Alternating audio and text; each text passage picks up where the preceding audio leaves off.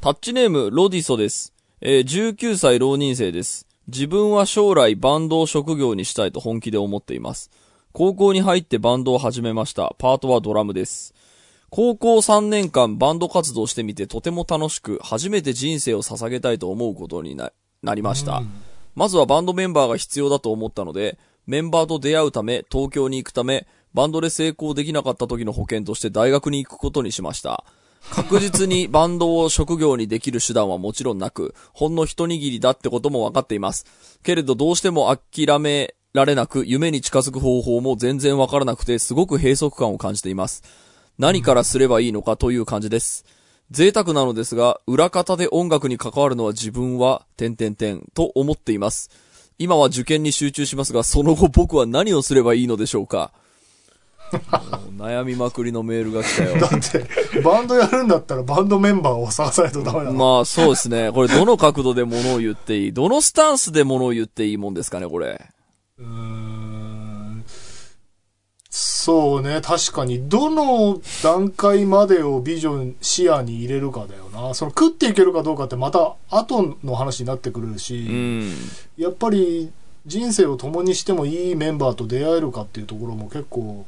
賭けだからね、うん、そうね、うん、むずっむずっていうのは、いや、だからその、うん、運命とか運みたいなところはコントロールできないから、うん、少なくとも自力で準備できるものっていう範囲に限ろう。そうね、それ限ったら何だろうね、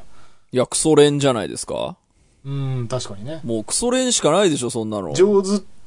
ってことは、うん、いいよね。いやー、だって本当に、だって、うん、ちょっとそのなんだろう、バンド3年間で楽しかったって気持ちだけで、なんとなくのなんでしょうがね、ドラムのスキルでもちろんメジャーデビューするとこまではいけるかもしれないですけど、うん、そこになんでしょうかね、ある程度のファンがつくほどの曲の力とか、うん、カリスマ的のあるメンバーがメンバーにいるかどうかとか、うん、なんかまあ、プラスで何かが乗っかってこないと多分バンドで飯を食うっていうのは結構難しくて、そうね。で、その時にやっぱり技術は支えてくれるとは思うんですよね。うん、だから、絶対、この業界でドラムで行くんだって言うんだったら、技術ないと多分ダメじゃない？で、なんでしょうかね、うん。僕がそんなにこう、ベースを鬼練して今にいるわけじゃないから余計に思うんですけど、上手い方が絶対いいんですよ。まあ、下手か上手いかで言ったら絶対いい。そう、上手くないとやっぱりこれ、一生コンプレックスなんで、で、なんでしょうかね。僕はもうこの後上手くなるビジョンが見えないんですよ、全然。いやいやいや、頑張ってないから。弾いてりゃ上手になる。いや、あれはだからバンドにいるからギリセーフみたいなレベルの話であって、これはね、一緒にいるメンバーにこう、恵まれてるからギリセーフみたいな。まあでもこの話はまあいいや。この話はいいが、何にせよ今できることっていうのは鬼練しかなくない？そう。うん、あとそれこそほら、なんか、保険で大学とか言ってるけど、うん、保険でスタジオミュージシャンっていうのもあるからね。そうね。うんうんうん。うん、クソうまかったら、うん、もうね、スタジオ行って2、3テイクで撮れちゃうみたいなドラマーだったら全然仕事あるから。そうね。バンドやりながら、だって自分のメインバンドやりながらスタジオプレイやってる人っているからね。そうそう、そういうのでもいいと思いますよ。いや、だからそのためにやっぱり技術とか、うん、まあ、業界で飯を食っていくスキルみたいなのはあった方がいいと思うから。うん、で、それないのに、なんとかバンドで、ちょっといい曲作れたらいけんじゃねえかっていうのは、ちょっと望みが、こう、高すぎる気がするというか、危険ですよね。そんなうまい話ほぼない。まあ、だからすげえもう本当に、うん、キラッキラのダイヤモンドのようなボーカルが、うん、運よく見つかり、うん、凄まじくソングライティング能力のあるメンバーが自分を含めいたら、うんまあ多少ね、ドラムがそんなにクソうまくなくてもいけるかもしれないけど、うん、いけるかもしれない、うん、まず自分がドラムっていう時点で、うん、結構賭けなんだよね。はい。ボーカルが他人だから。そうね。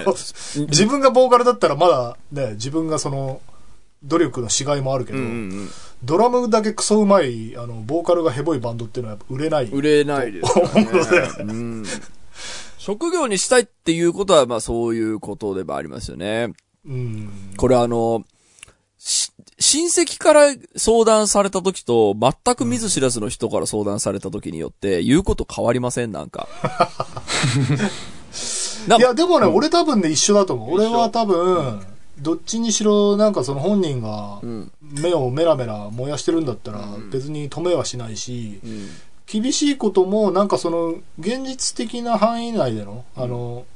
こうしたらきっと叶うよって、だからそのクソ練しろみたいな、うんうんうん、それは厳しいとは言わないじゃん。はいはいはい。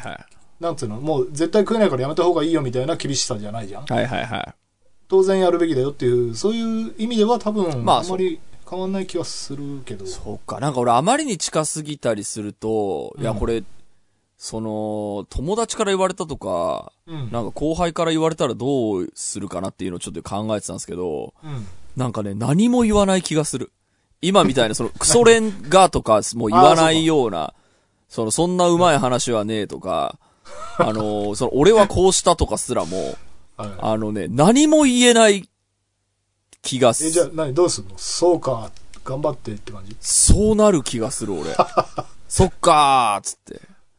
頑張ろうね、お互い、って。あ、なるほど。それ以上のことあんまり言って責任を持ちたくない。あ、まあまあ、そうか。近すぎることってそういうことね。近すぎるとそうなるかなと。で、これは今この人他人だと思って俺見てるから、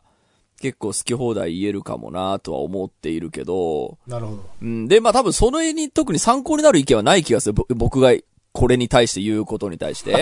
や、だから、なんですかね、その、まあ好き放題言っていいとするならば、やっぱもうクソ練習をす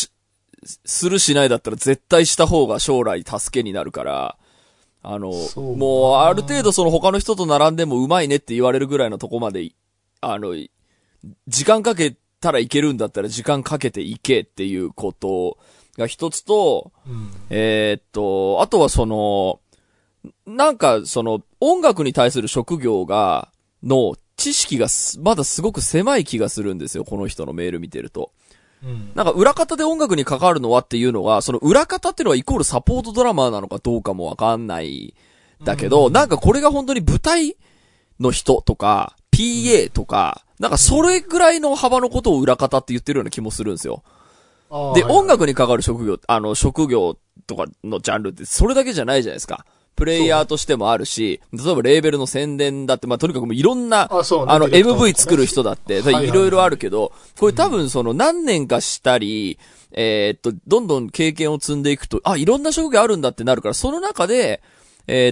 あ、ドラム一本でやってきたけど、なんかこっちも面白そうだな、こっちにいい子っていうことは、あるだろうから、この時点でなんでしょうかね、そう、ドラムで行くみたいなことだけを、なんか考えても結局何年後かに違うこと考えてるだろうから。まあでも一回その必死になって行くとこまでやってやっぱり無理だわっていうところまでやるのもまあ分かる。そうですね。特権かなという気もする。そう、なんとなくね、僕も頭の中まとまってきたんですけど、なんかその適性、自分の適性みたいなものが分かるのって多分だいぶ先なんですよ。そのためにまずずっととにかくドラムをクソ練する。あとはその業界にとにかく飛び込むっていう度胸を持つ。うんうんはい、で、もうなんかいろんなところそのネットセッションみたいなところに飛び込んでみるとか、ね、もうとにかく業界に飛び込んで僕業界で仕事したいですって飛び込むでも何でもいいから、うん、いろんな音楽業界の、中身を知るためにクソ飛び込んで、いろんな職業がいるんだなっていう経験を多分現場でした方が多分一番知れると思うので、うん、とかやってたらドラムでうまくいくかもしれないし、あ、お前ドラム叩けんだったら、つって、入る、ね、どっかのバンドに入る人もいるでしょうし、うんうんうん、なんか、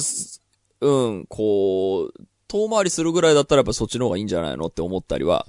するかなぐらいですかね。まあ、あとやっぱりその、十分に練習して、もう俺は技術見せつけられるぞっていうクオリティであれば、うん、もう叩いてみた動画みたいなのでさ、うんうんうん、もう十分注目されると思う、はい。それで、それこそ19とか20歳とかでさ、うん、叩いてみましたっつって動画上げて、うわ、クソうめえってなったら、もう引く手あまただから。今やっぱ多いですからね、実際。うん、そっから入った人。で、ネット上のね、クリエイターとか、その歌い手とかとバンド組むっていう手もある。だろうし、あるある。そのなんかむしろさ、そっちの方がオンライン上でもう全世界の才能と出会えるじゃない？うん、なんか昔ながらのなんかその自分の通ってる大学の周りでメンバー集めようとかなるともうめっちゃ狭い、それこそ東京の中でもごく一部の、うん、何区と何区のに住んでるやつしかいないみたいになるけど、うん、ネット上でバンドメンバー組めばね、別にロンドンに住んでるやつとも組めるし、うん、確かにいいですね。なんかその方がより現実的というか世界の才能とも出会えるし、自分もなんていうの、オンライン上でどの程度のクオリティなのか、そのやっぱり再生数が全然伸びないとかさ、うん、下手くそとかってコメントばっかりになったら、うん、あ、自分の実力ってこんなもんかって知れるし、そうだね。なんかやっぱ音楽でそれこそさ、売れないと食っていけないわけだから、うん、売れるレベルにまあ向かっていけるのかっていう、確かにそのためにはね、人の評価にやっぱりさらされる時期が絶対あるから、うん、その人目につくところで叩くっていうこともまあ大事かな。そうね、だから時代のその流れによって一番どうやら人がいそうなところに飛び込むっていうのって多分大事だと思うんですよ、うん、だから今ドラマーになりたいって言ってギターベースボーカル募集っていうのを地元のスタジオに張り紙貼るより絶対叩いてみた動画を上げた方がいいから、そうそうそう、じゃあ動画を上げるぐらいの準備はしようかみたいなのは多分絶対やった方が良くて、そうね、これ本当にだから家の近くの駅で弾き語りすんのか歌ってみた動画アップすんのかって、どっちの方が業界近いんですかっていうと明らかに後者じゃないですか。だから時代を最低限読む力っていうのは多分必要だなとは思う。これある程度そのスキルが上がってきたりカリスマ的な実力がついてきたら別に流行り物に染まらないのも一つの手段だと思うけど、何者でもない時は何でもやるしかないだろうなとはそうね、思ったりするよ、うん、はい、はい、ということで今週も始めます。はい、田代友和と田淵智也のタッチレディオ。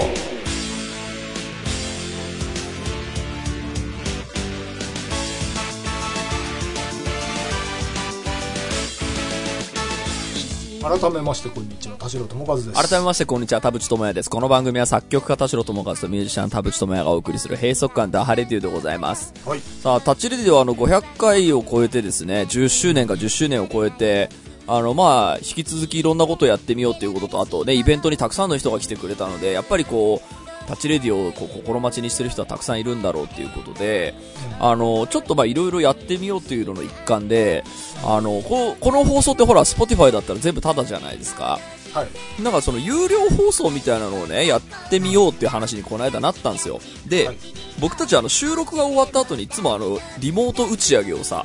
1時間半ぐらいしてんじゃんまあ雑談してんじゃん。でいつも思うんですよ、これ回しときゃよかったねっていうのがまあをね、なっちゃうから、はい、だったらこれ回してもうそのまま聞いてもらって、これ有料っていうのは、うん、まあ打ち上げに参加してるみたいな感じで良いんじゃないのみたいな。でまあね、お金をこう取ればそんなにアホも来ないでしょうから、あまりに問題発言だけカットしときゃまあなんでしょうか、別にそれが買われなくてもいい、買ってみてなんだろう全然飲み屋のトークみたいにつまんなかったなだったら別に買わなきゃいいだけの話だけどなんかそういうのが好きな人もいるかもしれないじゃない、はいはいはい、まあっていうのでちょっとこれを有料化してみようかと思って、うん、実は一回やってみようとしたんですけど挫折して今になります、はい、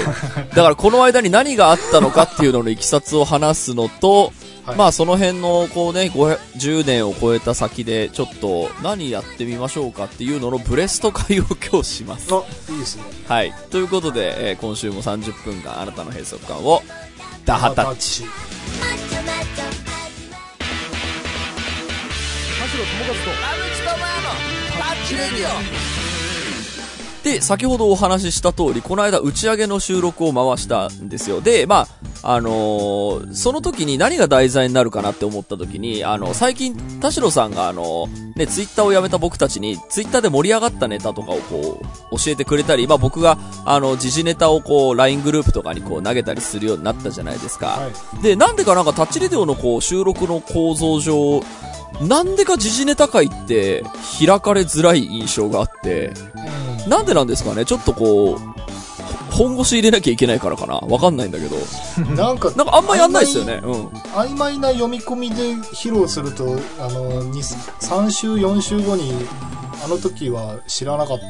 たんですいませんでしたみたいな、うん、何回もそれがあったトラウマもあるかもしれないうんそうなのでその時事ネタね何回か今までやってきてたけどやっぱなかなかね放送ルーチンに入りづらいっていうこれ不思議な現象が起きてたんですけどま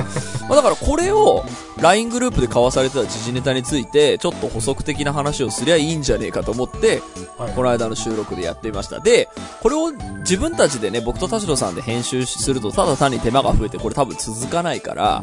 これオンラインサロンのメンバーにやってもらいましょうと。でオンラインサロンの、メンバーに、編集してもらえたらなんかすごくこう僕たちもなんでしょうかねこうエネルギーをそんなに使うことなくこう打ち上げトークを、ね、リスナーに届けることができるんではないかとっていう風でやってみました。で一度その編集をねそのしてくれた、ことがあったんですけどまあそこからいざ聞いてみるとうんちょっとこれお金を取るのはどうなんだっていう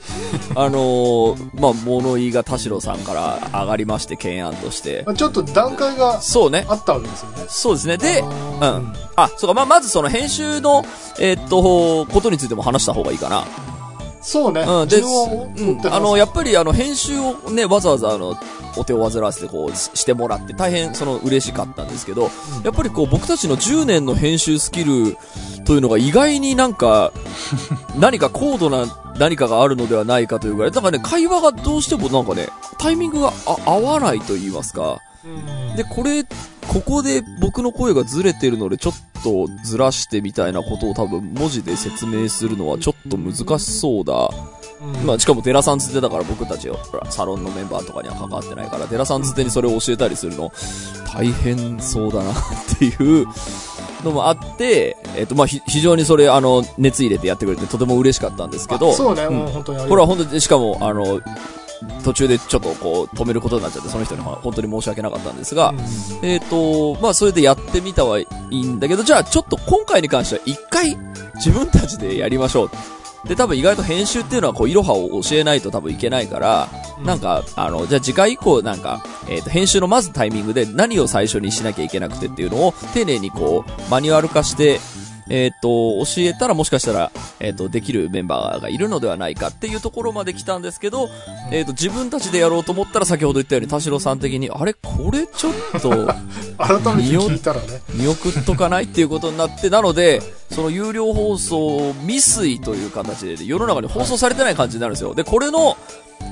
感想戦というか、はい、反省会というか、まあ、それを経て次どうしましょうという話をしたいんですけど、はい、どうでしたかねその時の放送。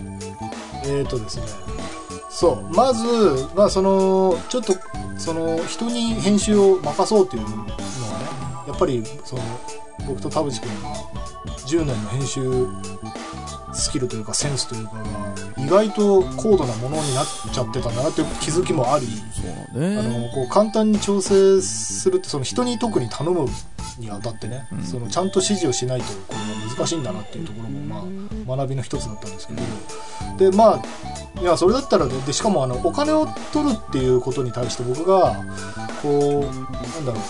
むしろ通常放送に対して、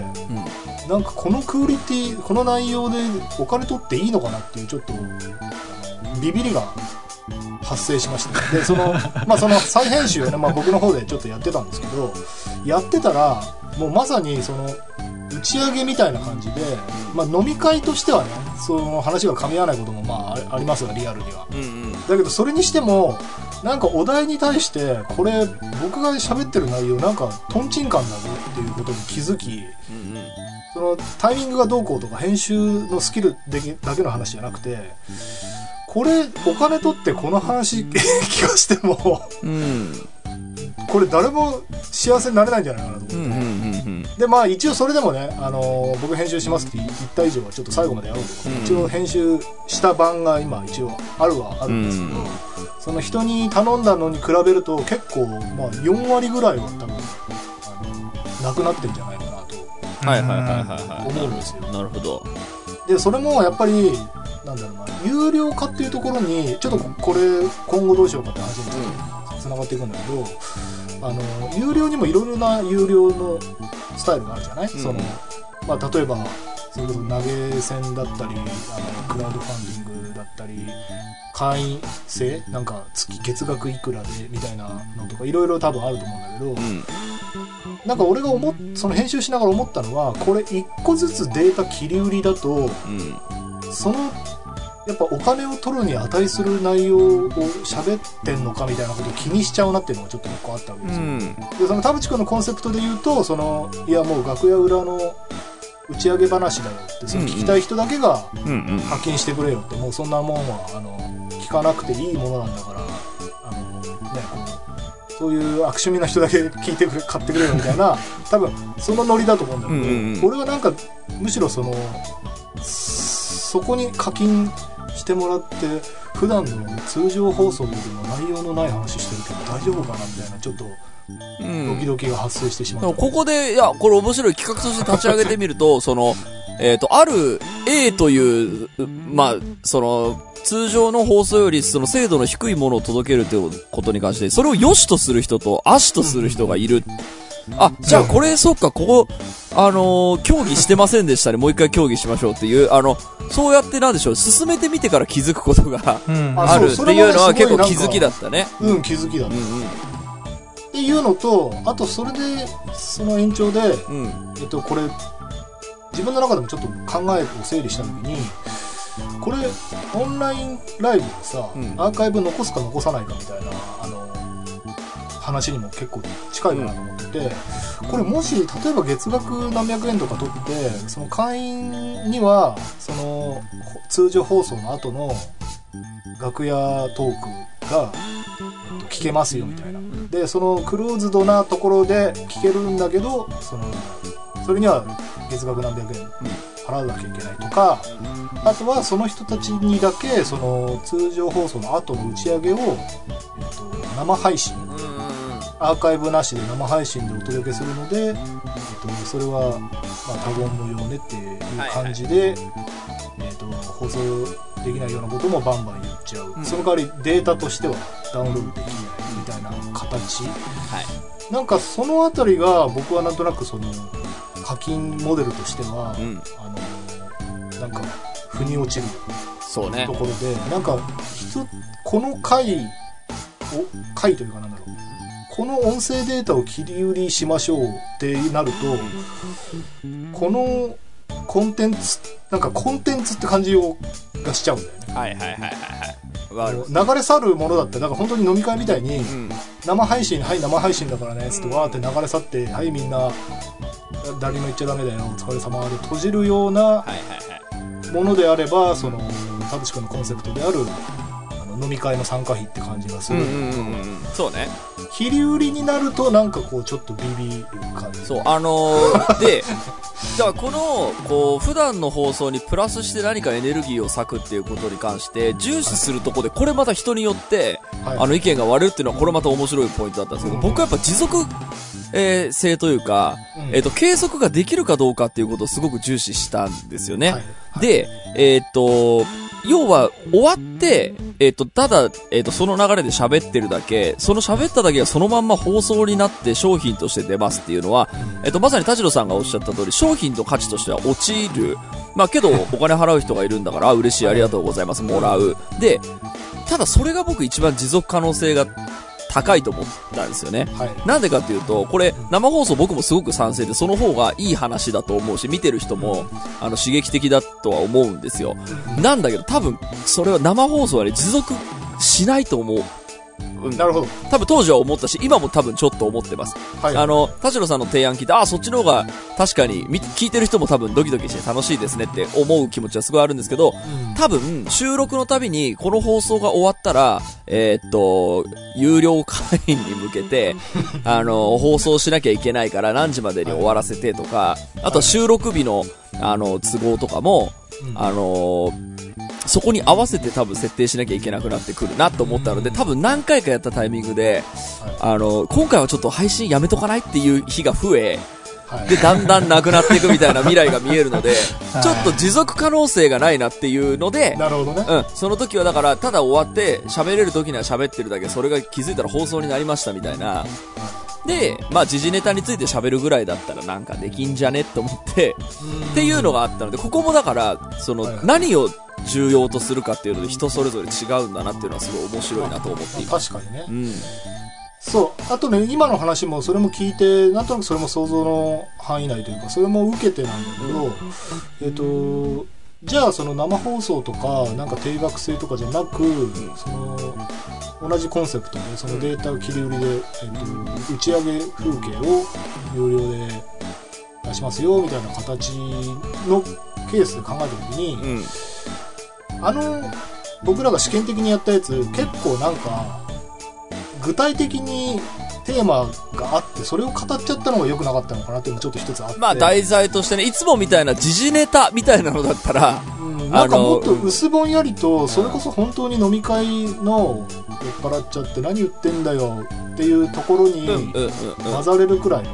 あんまり何か具体的なテーマを話し込むというよりは、うんうん、本当に中身ねえなこいつらでも面白いくらいの感じで聞いてもらうとかにコンセプトを絞ったらもしかしたらうまくいくかもしれないな、うん、話題を どれにするかってことですよね。なんかもっとぼんやりその何かを決断するとか、そうだから何かを予言するとかそういう心意気なし、はいはいはいそうね、これもだからその持続可能性の話になるんですけど、時事ネタって要は適当に取り上げればなんか話せるし、よく分かんなくてもそのなんだろう、分かんねえなって言ってるの、分かんねえなって言ってるのでも放送になるなと思って、例えばそのどうでもいいその飲み会の話、まあ例えばこれがまあすごく分かりやすく言うと業界の悪口だとかなんか色恋沙汰の話だとかだとしましょう。でそれは多分お客さん的にはうわ裏話が聞けると思って多分それの方が多分話せるんですけど、これ僕らの打ち上げってそんな話してなくないっていう、そうなんですよね僕ら結構なんかまあなんかこうね、真に迫るなんかこうエンタメの真に迫るみたいな話を自然に多分してるから、多分僕たちってその方が向いてんだろうなっていう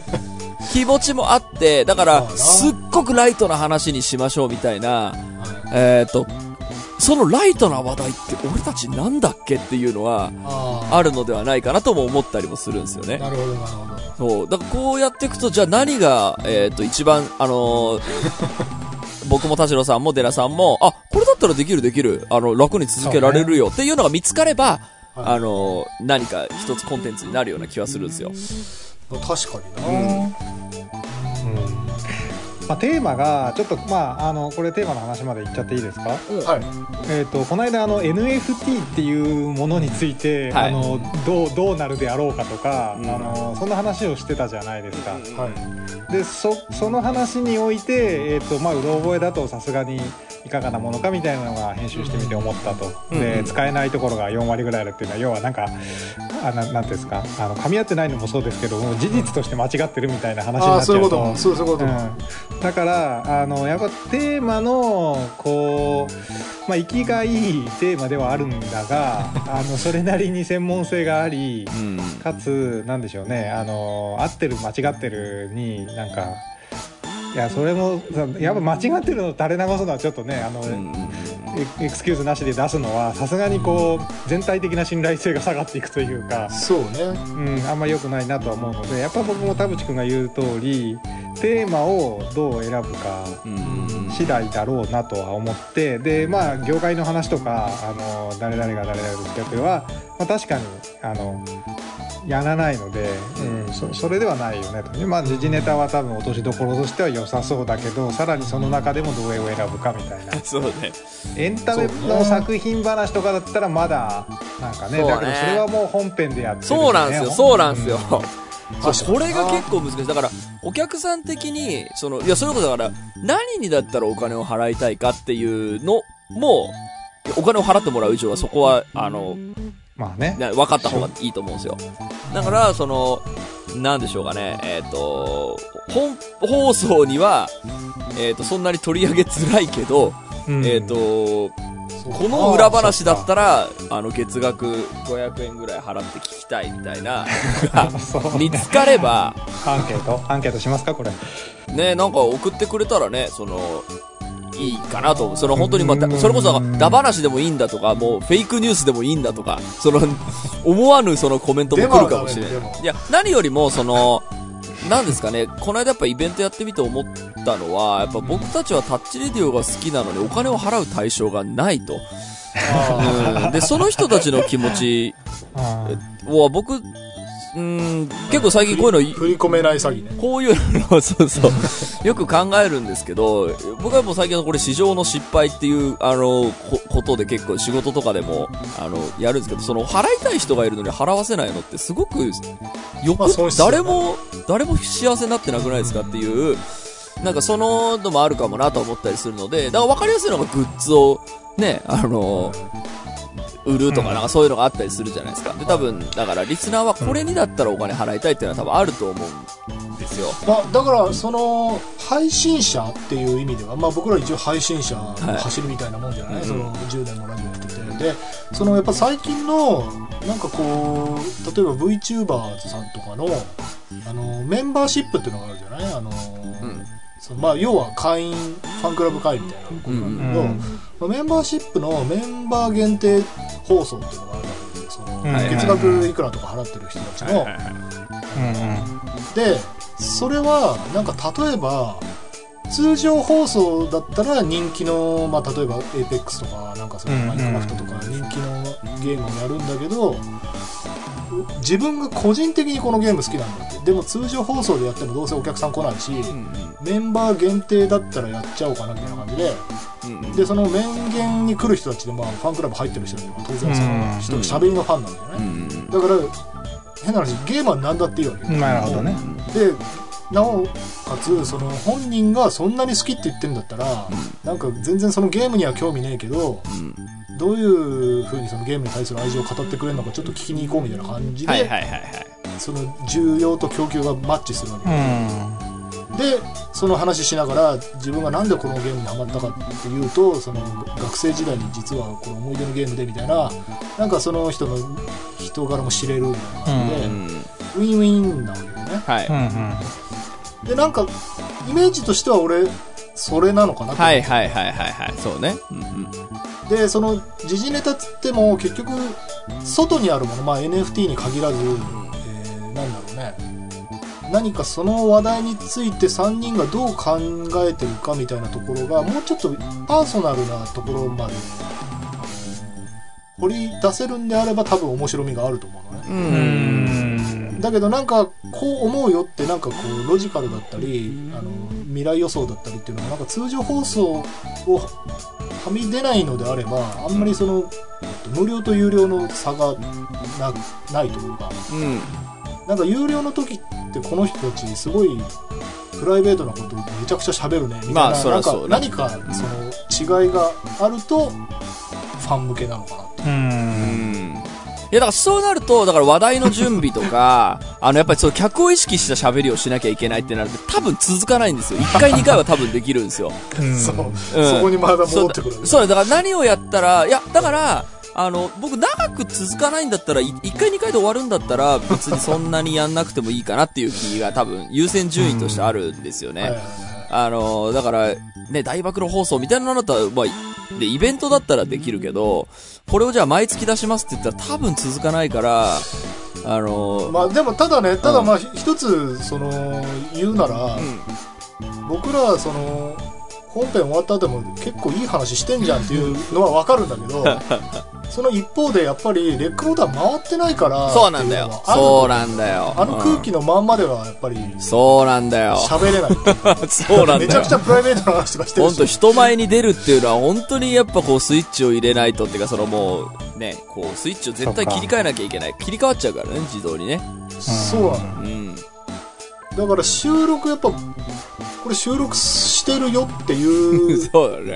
形で打ち上げってなると、やっぱりだからバラエティ番組の芸人みたいにプライベートなことも喋るけど、まあゴールデンタイムってことは意識してるみたいなくらいの温度感じゃないと話の内容がねチューニングが難しい。ちょっと話がもう全然違うこっちのマネタイズもあるんじゃないのかっていう一個アイデアとしては、はい、さっき喋ったやつの4割カットしちゃいましたっていう話してたじゃないですか、はい、で要は未編集素材を売るっていうのは一つあるのかなと、はいはいはい、通常放送を撮ってるんだけど、うん、未編集素材、まあ、今回はほとんど使っちゃってるから未編集部分ほとんどありません とか この回は割と伸びちゃったんで結構編集しちゃったんですけど聞きたい人はどうぞみたいなっていう、要は生配信を、一応参加してるような気分になれる権利みたいなのを通常放送の編集で捨ててる部分を、まあ、再利用するっていうのは一つあるですね、あるかなというまあでも編集でカットしてる部分ってその単に面白くないからつまんじゃおうっていうことの方が稀で、うん、基本的にはなんかよくわかんないノイズがでけえノイズがあったりとか、まあそっか、咀嚼音がすげえとか、なるほど、うん、あとはあとやっぱりなんていうの、問題発言がないのね。そう、問題発言、これはちょっと世に出さない方がいいなってカットしてるから、それを放出するっていうのは結構なるほどそうね、うん、ちょっと話があんま長くなってきたんであれですけど、まあ、要は今これ話してることってそれこそ時事ネタで結びつけるとクリエイターエコノミーっていう、まあ、新しい産業というかメディアの一つの形としていろいろ、まあ、それこそさっき投げ銭とかもありましたけど、例えば、まあ、コマースにつなげるとか、月額にしちゃうとか、いろんなもうツイッターもそれを、助けるような、要は発信してる人がお金にしやすくするための仕組みをどんどんプラットフォーム取り入れてるんですけど、ちょっと珍しいというかあんまりまだ日本で来てないなというのがあるのは、パーソナライズしたサービスっていう、カテゴリーで、要はあなたのために、ギター弾きますよみたいなのをもう細切れで売っちゃうっていう、はいはいはい、この、まあ、声優さんこれ読んでみたいなやつって、まあ、あったかもしれないですけど、それを、まあ、しやすくするというか、そのプラットフォームがあるとか、まああとはそのプロがなんか講座を作って教えますみたいなやつも、まあ、YouTube で自分のこう知名度を上げるためにいろいろね専門家が話はしてますけど、本当にもう囲い込んじゃうっていうようなやつとか、まあいろいろあるはある。まあそうですね、ファンビジネスみたいな、うん、ファンビジネスみたいなのの、まあ言い方変わってるだけですけど、クリエイターエコノミーってで、まあ、結局じゃあそれでどうやってうまくいくかっていうことで言うと、記事のまとめの方にあるのは、まあ、クリエイターの顔、個性、実績をフィーチャーすること、当然その出てる人が自分の顔を表に出さないとダメだよねって話と、あとはその作り置きしたコンテンツじゃなくてリアルタイムとかインタラクティブがあるコンテンツがいいよねっていう話と、あと誰もが触れるような広く提供されるものではなく、一定の深度ある特別なコンテンツを提供する、で固い分野であったとしてもファン心理に結びつくような演出や仕掛けが重要、そうね、というで、そうだ、あ、ごめん、そう、はい、最後このまとめは薄いんでちょっともう一言足すと、ツイッターで要はそのメルマガを売ってる人がどうやってうまくいったかっていうのを振り返った時に、そのメルマガ自体のコンテンツのクオリティも当然いるんだけど、結局そのディスコードとかでライブチャットでファンとこう関係性を作ったと、それによってメールマガが売れた、より売れるようになった、大会が減ったっていうようなことを言ってて、要はその売りたいそのもの以外の部分でちゃんとなんか関係性を作んないとダメだよねという、ファンをその気にさせるというか、ずっと好きでいてもらうためのアプローチも並行して必要ですというまとめですね。そうです。だから今回やってみて、だから僕がまず思っていたこと、だから長くそんなにエネルギーなく続けられて、かつこんな話でもお金払ってくれる人がいるの嬉しい、ありがとう、もらっときますっていう、多分何個かの優先順位で走り始めたら、別の優先順位のある田代さんとその意見が合わなかったので、冷静にこれ見てみると、とりあえず今回見送っていきましょうってなったとかを、やってみると、結論としてはやっぱものづくりってむずいなっていうのを、これすごい、すごく、なんだろう。ネガティブな意味じゃなくて、すごくこう、商品を作って人に、満足してもらうものを、用意するって、それメルマガでもそうだし、まさにそのデラさんが紹介してくれたクリエイターエコノミーで書いてあることも割と近いですけど、やっぱり、ファンが喜んでくれるように、ちゃんとこっちも考えてもの作ろうねっていうのって、やっぱり人にものを提供するには、やっぱ絶対いりますよっていうのが、結構僕の中では腑に落ちた気がしていて、なんかそんなにこう軽い気持ちで、やろうとすると、もちろん、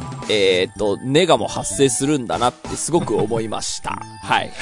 まあ、ネガというか、いや、だから、その落としどころとして、だからさっき言った、そのほら、生配信、アーカイブなしみたいな、それも、例えば今ちょっと話してて思ったんだけど、それこそその投げ銭みたいな形で、はい、うん、パッと、今このタイミングでゲリラ的に始めるけど、来れる人だけ来て、うん、でしかも有料だし、もう、たまたま今、うん、ツイッターにいた人、うん、5人かもしれないし100人かもしれないけど、はい、だけ生配信。そうね。いや、僕、だから、田代さんが、その、提案してくれた、その、生配信でやりましょう、みたいなのが、落としどころとしては僕、すごくいい気がしていて、で、これがちゃんと、まあ、一回やってみて続けられなくなったら続けられないでも全然いいと思うんですよ。まあね、そうね。意外と毎回収録って結構押しに押すから、なんだかんだで今日も1時になっちゃったで、今日はやめときましょうか、みたいなことも多分あるでしょうから、まあ、それも折り込み済みで一回やってみるっていうのを、今回はだから編集した有料放送っていうのは見送って、生放送っていう方がダメージ少なくねっていうのは、結構落としどころとしては僕すごくいい気がするので、まあなんか次回のその収録の終わった、まあ多分今日の、放送を経て多分感想とかあるでしょうから、まあ感想を経てみて、で、それをもとにじゃあ、次回の、放送の終わった後に、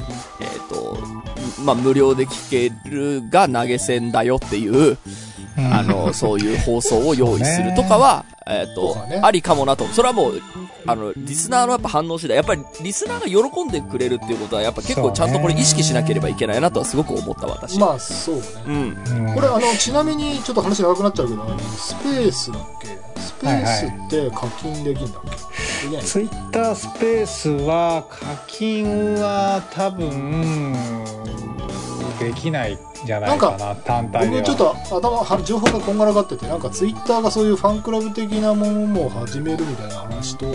のスペースを始めるみたいな話がなんかやつぎ早に来てたから、なんかごっちゃになってて、もうちょっと調べますけど、でも確かにちょっと思ったのは、さっきその生配信を無料で入れて投げ銭にするっていうのもありだとは思うけど、もう有料で入るっていうのも一つかなと思ってて。あ、そうね。僕どっちかというとそっちの方がそうですよね。あれだね。多分バックスペースに入る、そうバックステージに入れる権利って多分その時点で発生してる、要は価値が発生してるから、多分それがいいのと、あとはやっぱり時間が見えないっていうのはちょっと多分辛いですよね。期待値を下手に上げちゃう、なんか無駄に上げてしまう感じがするというか、所詮バックステージなのに待たされてになっちゃうと、いやそうな、まあ、ラーメン屋の理論だとだんだん何でもうまく感じるみたいな行列で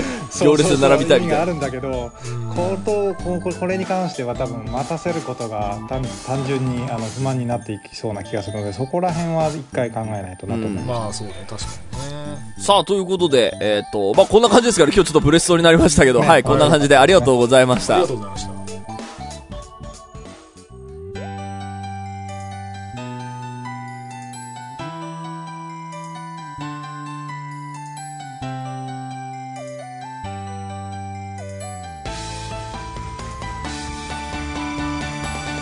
はい、エンディングのお時間でございます。今週もありがとうございました。番組のご意見、ご感想、ブログのメールフォームよりお寄せください。タッチ2人に話してもらいたいこと大募集でございます。今回に関してはちょっと番組の感想、ちょっとあなたの思うタッチにこれがあったらお金を払いたいみたいなものがあれば、ぜひ教えてこういうやつだったら気持ちよく払えましたみたいなね。そうね。成功事例も聞いてみたいですよね。そうですね。うん。そういうのをぜひ教えてもらえたらと思います。E メールアドレスはtacchiradio@gmail.com、tacchiradio@gmail.com でございます。オフィシャルツイッターの方もぜひチェックしてくださいということで、はい。で、その時にやっぱ話したね、NFT はもう最近もう僕Google ニュースではもう、